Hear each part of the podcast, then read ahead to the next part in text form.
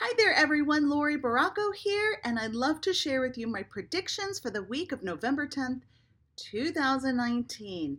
And this week I'll be using the Gilded Royal Tarot by Ciro Marchetti. Alrighty, so we do have a full moon coming up this week on Tuesday. So let's also be aware that we might be experiencing heightened emotions and feelings and sensitivities, but it's also a really great time to uh, develop your intuition our insights, our psychic hits are going to be magnified. And um, we all could use that, couldn't we? A little bit more guidance from our higher selves and guides. Alrighty, so I'm going to select three from the top. And then we'll see what this week might possibly hold for all of us.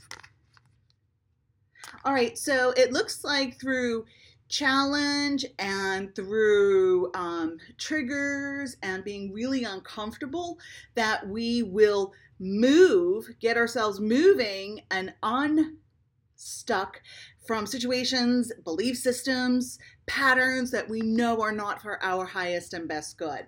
So, what we have here, we have the Eight of Pentacles reversed, which has to do with not making progress. If it has, if it's right side up, we're making progress, we're growing, we're learning, we're enhancing our abilities.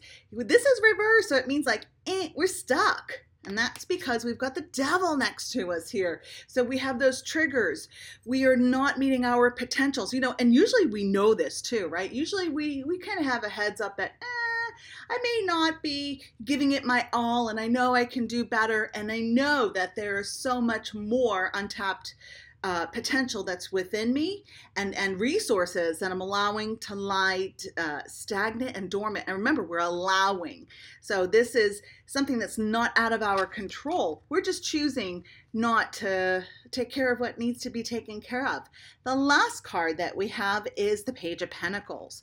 And he's encouraging us to step outside of the comfort zone, step outside of the box, and find different solutions. Dig deep. And, and if again, if you pay attention, I'm talking about us taking control, not being victims, not looking outside of ourselves for solutions to all of the things that are going on within us. So we have the power, we always have had the power and the ability and the potential and the solutions. So by being uncomfortable, it's going to uh, cause us, uh, hopefully, to seek other avenues, other ways of doing things, and get really creative and take those chances. All right, everybody, I'm Lori Baracco. I look forward to seeing you soon. Namaste.